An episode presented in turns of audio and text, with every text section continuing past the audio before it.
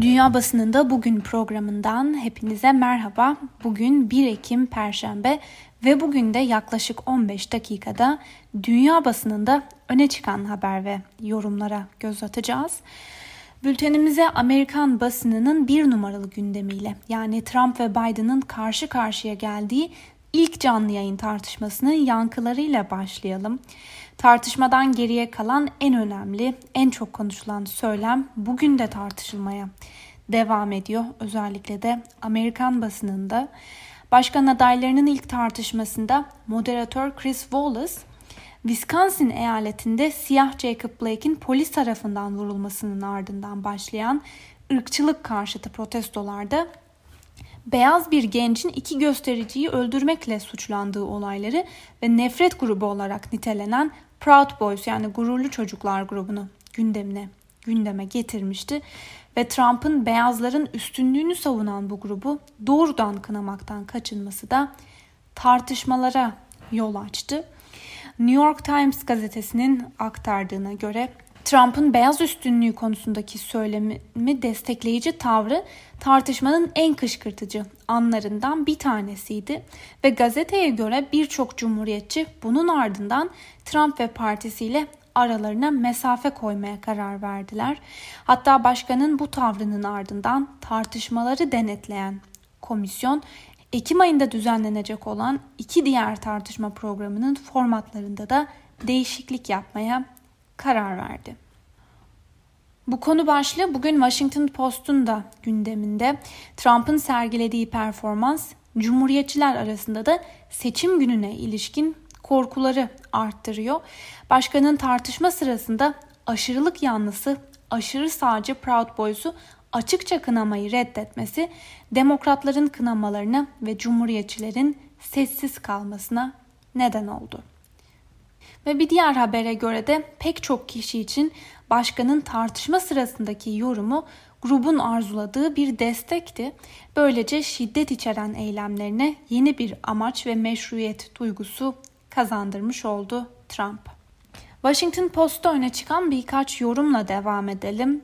Gazeteden George Will bugünkü yorumunda şöyle yazmış. Ülkenin iyiliği için lütfen ikinci ve üçüncü tartışma programlarını iptal edin.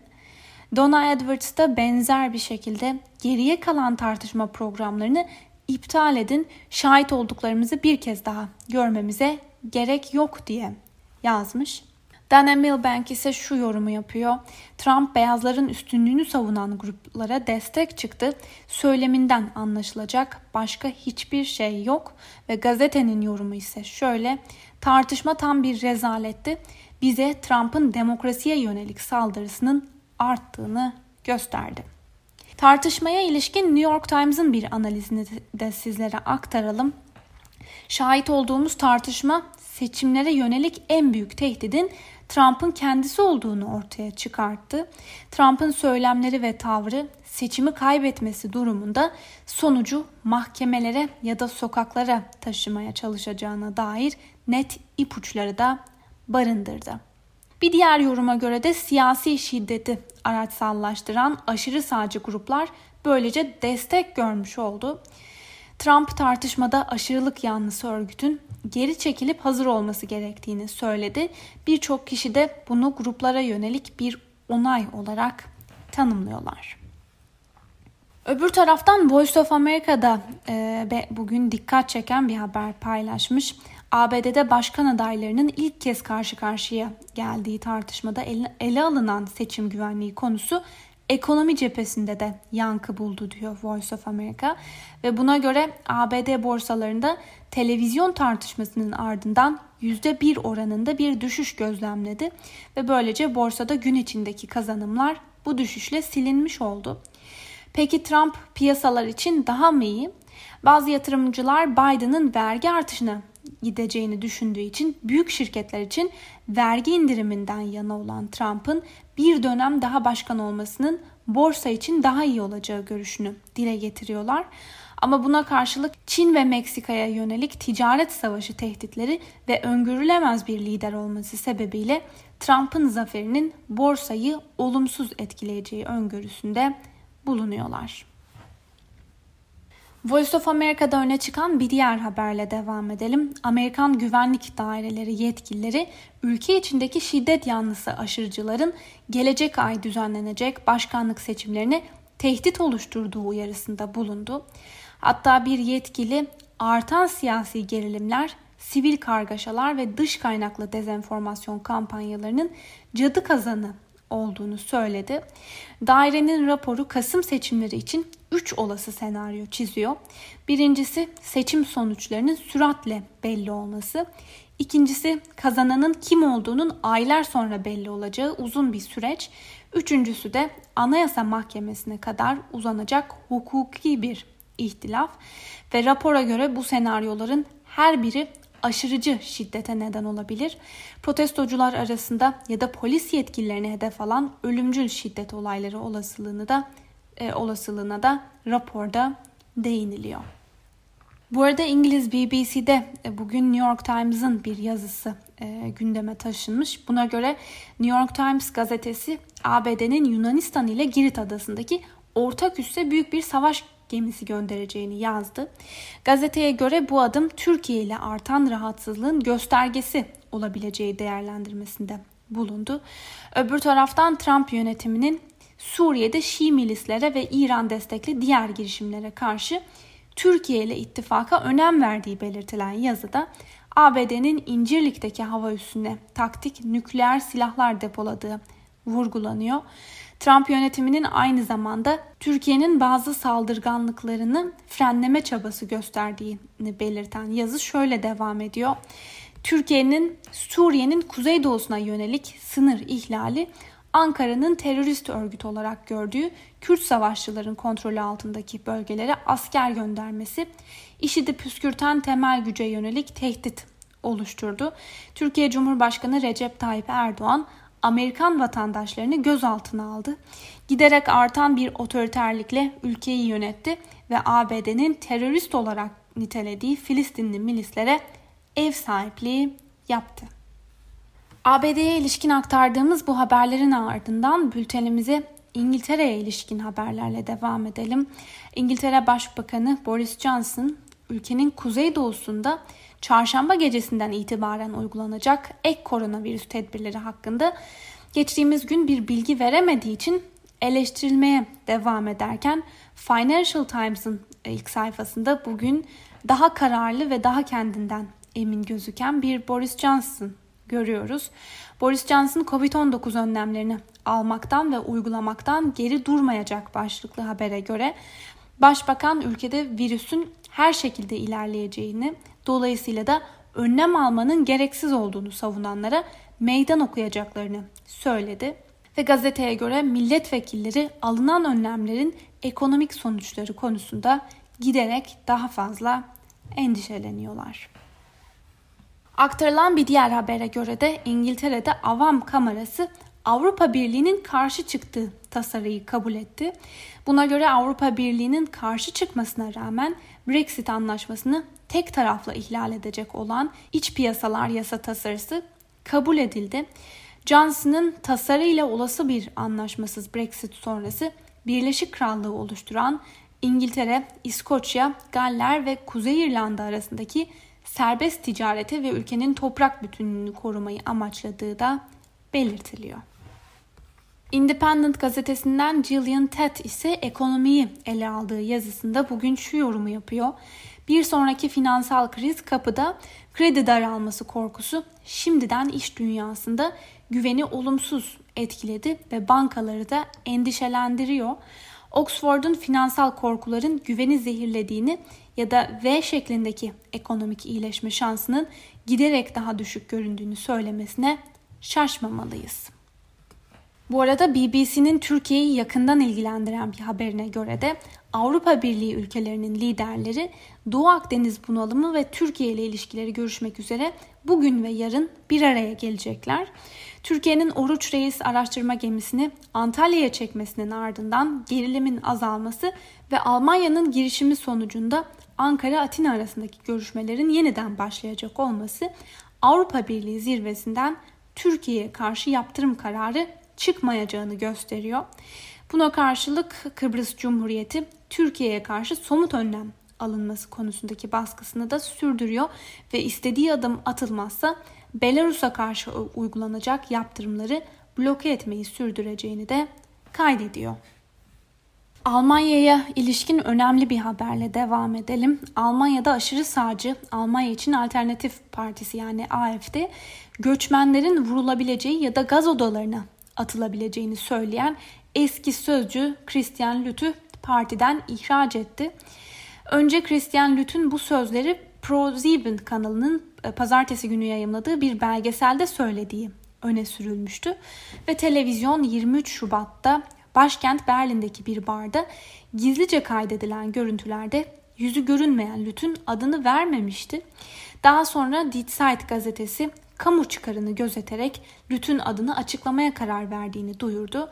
Ve görüntülerde Lüt, Liza Lisentie adlı YouTuber'a AFD'nin kışkırtıcı taktikler kullandığını söylüyor ve Almanya'nın durumu ne kadar kötüleşirse bu AFD'ye o kadar yarar yoksa partinin oyu %3'te kalır diyor. Christian Lüth daha fazla göçmenin gelmesinin AFD'nin çıkarına mı olacağı sorusunu şöyle yanıtlıyor. Evet çünkü AFD o zaman daha iyi olacak. Daha sonra hepsini vurabiliriz ya da gaz odalarına atabiliriz. Hangisini istersen. Umrumda değil benim için fark etmez. Ve bunun üzerine AFD'nin Twitter hesabından yapılan açıklamada Lüt'ün sözleri için partimizin özgürlükçü, demokratik ilkeleriyle bağdaşmıyor ve hiçbir şekilde AFD'ye atfedilemez.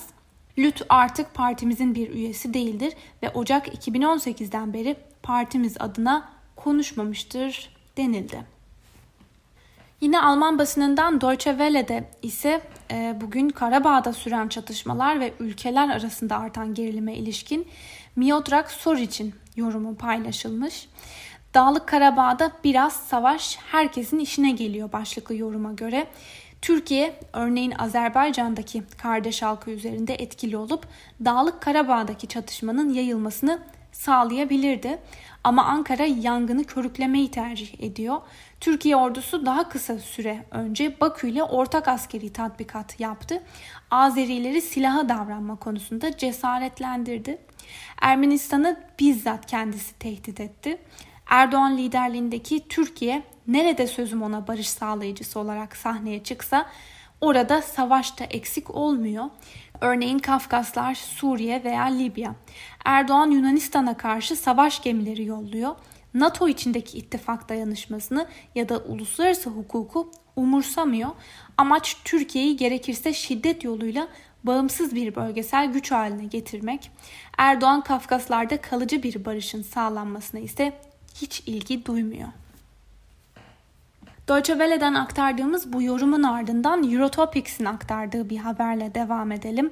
Avrupa Birliği Komisyonu Başkanı Yardımcısı Vera Jourova, Macaristan Başbakanı Orban'ın hukuk devleti ilkesi ve medya özgürlüğünü kısıtlamak suretiyle hasta bir demokrasi kurmaya çalıştığını söyledi.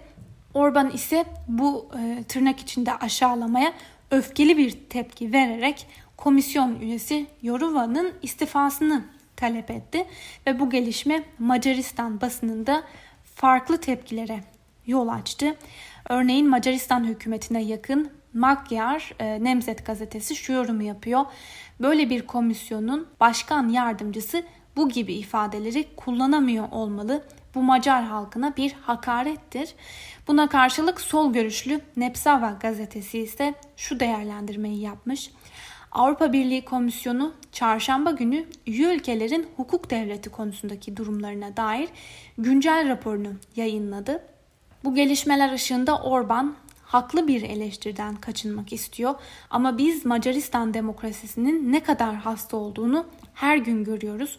Dolayısıyla hükümet söz konusu rapor yayınlanmadan önce Yarova'yı sarsmak istedi. Eurotopics'in gündemindeki bir diğer haberle devam edelim. Fransa'da salı gününden bu yana mobil iletişimde yeni nesil 5G frekansları için açık arttırma usulüyle bir ihaleye gidildi. Bu gelişmeyle beraber bu yeni teknolojinin fırsat ve riskleri de bir kez daha gündeme geldi.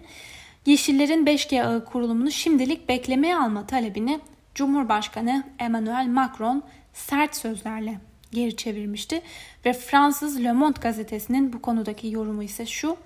5G'nin ekonomik, çevresel ve güvenlikle ilgili etkilerini sorgulamak meşru bir gayrettir. Yeni teknolojilere olan bağımlılıklarını sorgulayan insanlık için bu ilerlemenin ne gibi bir faydası olacak veya 5G konusundaki kişisel verilerin korunmasına dair ne gibi teminatlar var? Bu sorulara yanıt verilmesi gerekiyor. İspanyol El Pay gazetesinin gündeminde de koronavirüse karşı alınan önlemler kapsamında yine hükümet düzeyinde yaşanan bir kriz var. İspanya'da merkezi hükümet koronavirüs vakalarındaki artıştan sonra başkent Madrid ve çevresinde kısıtlama önlemlerini devreye soktu. Yeni önlemlere göre buralarda, bu bölgelerde yaşayanlar çok önemli bir yolculuk olmadığı sürece bölgeyi terk edemeyecekler. Muhafazakarların yönetimindeki Madrid bölge yönetimi ise kısıtlamalara onay vermedi ve önlemlerin yasal olarak geçersiz olduğunu söylüyor. Rus basınından Moscow Times'ın gündeminde ise bugün bir kez daha zehirlenen Rus muhalif Alexei Navalny'nin sözleri var. Son gelişmeye göre Navalny Alman basınından Der Spiegel dergisine yaptığı açıklamalarda zehirlenmiş olmasının arkasında Putin'in olduğunu söyledi. Navalny ve danışmanlarının bir suikast girişimi olarak tanımladığı bu zehirlenmeden Putin sorumlu tutuluyor. Evet ben bunu iddia ediyorum diye konuşan Navalny yaşananların başka bir açıklamasının olmadığını söylüyor. Buna karşılık Rusya'da Navalny'nin metabolik bir rahatsızlığı veya kan şekerinin düşük olduğunu savunuyor ve Almanya'nın bu konuda herhangi bir kanıt gösteremediğini söyleyerek olayla bir ilgisi olmadığını da iddia etmeye devam ediyor.